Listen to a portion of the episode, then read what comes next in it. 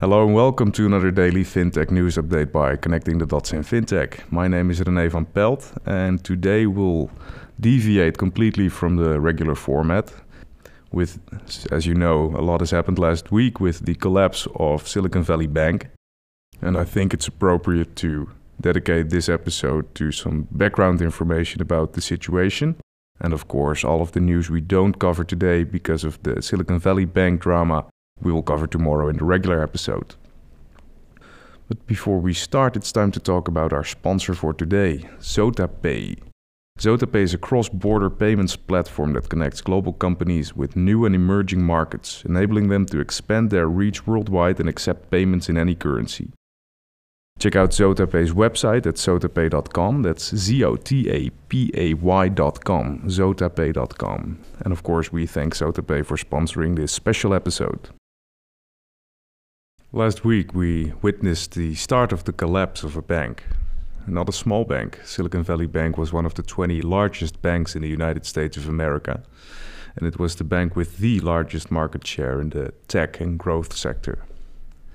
But let's not forget that Silvergate Bank, another California-based bank specialized in tech, went into voluntary liquidation last week as well. Quick lineup of newspaper headings of the last week resembles the beginning of every movie and documentary made about the 2000 and 2008 dot-com and financial crises. So what I want to do today is take a look back at the events leading up to the collapse and also take a look at the more short-term history, what happened last week, what happened this weekend, and let's have some fun and speculate about what's going to happen this week, right? So to quickly summarize what happened last week. On March 8th, SVB admitted it sold a lot of its available securities because it needed cash. Moody's and S&P downgraded SVB's credit rating. Next came some early warning signals of a bank run, like rumors and reports coming through of delayed wire transfers from the bank. And Peter Thiel admitting that the Founders Fund, his VC fund, instructed all of its startups to take back the money stored at SVB, and most importantly, the CEO of the bank telling everybody to stay calm. The stock price of SVB went into a freefall, the company wasn't able to raise any additional funds, and before the end of the week, the FDIC took control of the company, and before the end of the weekend, the UK arm of SVB had been sold to HSBC for a symbolic dollar. So that's the quick overview of the escalation of the last week. And what I want to do now is take a more deep dive into the history and maybe into the future of the situation.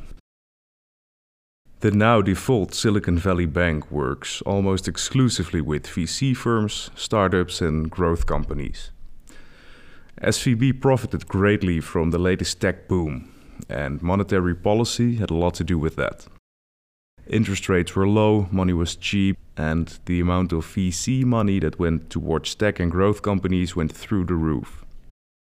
Cheap money and low interest rates fueled Silicon Valley startups, which in turn fueled SVB's balance sheet. SVB was said to offer banking services to 44% of VC-backed companies in the United States. In SVB's annual report for the fiscal year ended December 31st, 2021, the company's stock price was reported at a level of almost 400% of the price reported both 3 and 5 years earlier. In the report, net income was up 48% year over year and deposits rose by almost 90% year over year, reaching $200 billion. The report is full of actual hockey stick graphs and lots of them. This wouldn't, however, be the case for the year ended December 2022. Which the company reported just over 2 weeks ago on February 24th. You see what happened? In 2022, the Federal Reserve's monetary policy turned 180 degrees. Interest rose, the money supply was tightened at least a bit, and in the broadest sense, money started to cost money again. This change affected SVB because a big chunk of their assets consisted of long-term government bonds, which are now worth less than they were before due to the rapidly rising interest rates. But as stated before, SVB's clients were just as vulnerable for these market conditions as their trusted bank. the exact group of companies that were dumping their VC funds into SVB accounts for the past few years is the group of companies that has had a much harder time raising funds over the last year, which in turn led to SVB clients withdrawing funds from their accounts in an increasing pace. SVB's need for cash grew, and as a bank post-1980, they didn't necessarily have the cash on hand to cover withdrawals and were forced to sell their risky long-term treasury bonds at a loss. When a bank sells a bond at a loss, this excludes the option to let the bond go into maturity. 10-year bonds go into maturity after, obviously, 10 years, and bonds which yield lower interest rates than are currently available could be sold at a loss, as was the case for a big part of SVB's portfolio. When they go into maturity, the bondholder would still have a lower valued asset in its books for an extended period of time, but no actual losses are realized.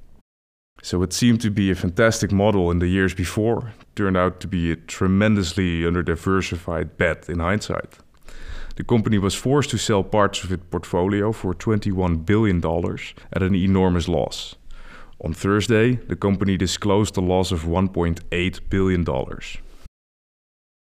When the news of the loss-bearing bond sale broke, the SVB stock dropped 60% in price in a single day. The free fall continued on Friday, leaving the stock price at about a third of its value a week before when the market closed for the weekend. What happened in the days after was a typical bank run scenario. The CEO told everybody to stay calm and not to worry. Meanwhile, reports came out about that CEO and other executives selling stock in the days and weeks prior. Rumors about delayed wire transfers from SVB started doing the rounds, and companies with relation to the bank started coming out either telling the public that they have saved their money from a potential collapse or that they would stay loyal to their bank. And that is exactly what a bank looks like in the last moments before its collapse.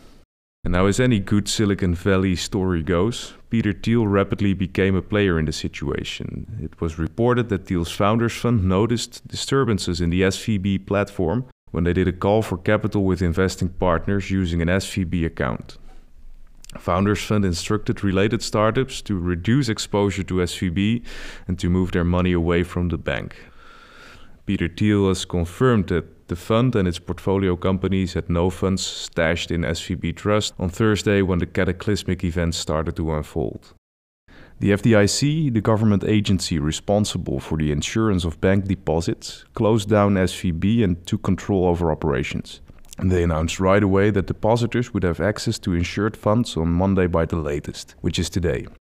Branch offices would also open up today again. Yesterday, HSBC announced that it has purchased the UK arm of Silicon Valley Bank for a single symbolic £1.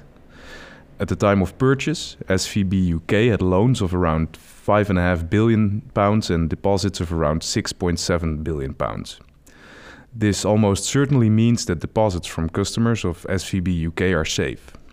However, a commercial buyout doesn't seem to be the solution for clients of the US arm of SVB. The US Treasury, the Fed and the FDIC stated on Sunday that the government will back any deposits beyond the funds insured through the FDIC, which typically insures deposits up to $250,000 and only cover about 90% of deposits at SVB. Of course, we don't know what the future will bring, but we have had a weekend to see the first effects, and information about which companies had their money in SVB Trust is coming in by the hour. For example, streaming company Roku has almost $500 million of uninsured money in SVB Trust. Without backing of the US government, this money might be lost, and companies, their investors, their clients and their staff could be heavily impacted.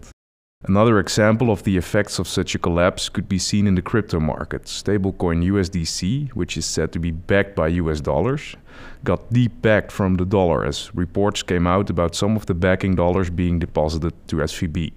The integrity of such a stablecoin to fiat pegging is important because this is one of the main ways the industry can provide liquidity to the crypto markets. And while all of these problems seem solved by the government intervention, we all know we cannot have our cake and eat it too. When deposits aren't backed by value, somebody is going to pay, either the depositor or the taxpayer. All might seem under control right now, but is SVB the only bank that is not able to back deposits? In the same week, crypto-friendly bank Silvergate Bank has gone into voluntary liquidation, and it is only since very recently that the crypto market is full of opaque and possibly untrustworthy margins, loans and derivatives. BlockFi, Genesis, Celsius, Babel Finance all got into trouble in the last few months, and we should, as an industry, hope for the best, of course, but looking at the recent past, we might be better off preparing for the worst. Okay, that's it for today. Thanks for listening again, of course. Tomorrow we'll be back with regular news. Check out our website at ctd.fm. That's ctd for connecting the dots.fm. Send me a message if you missed something today or have some commentary on the story today. So thanks again for listening and be back tomorrow. Cheers.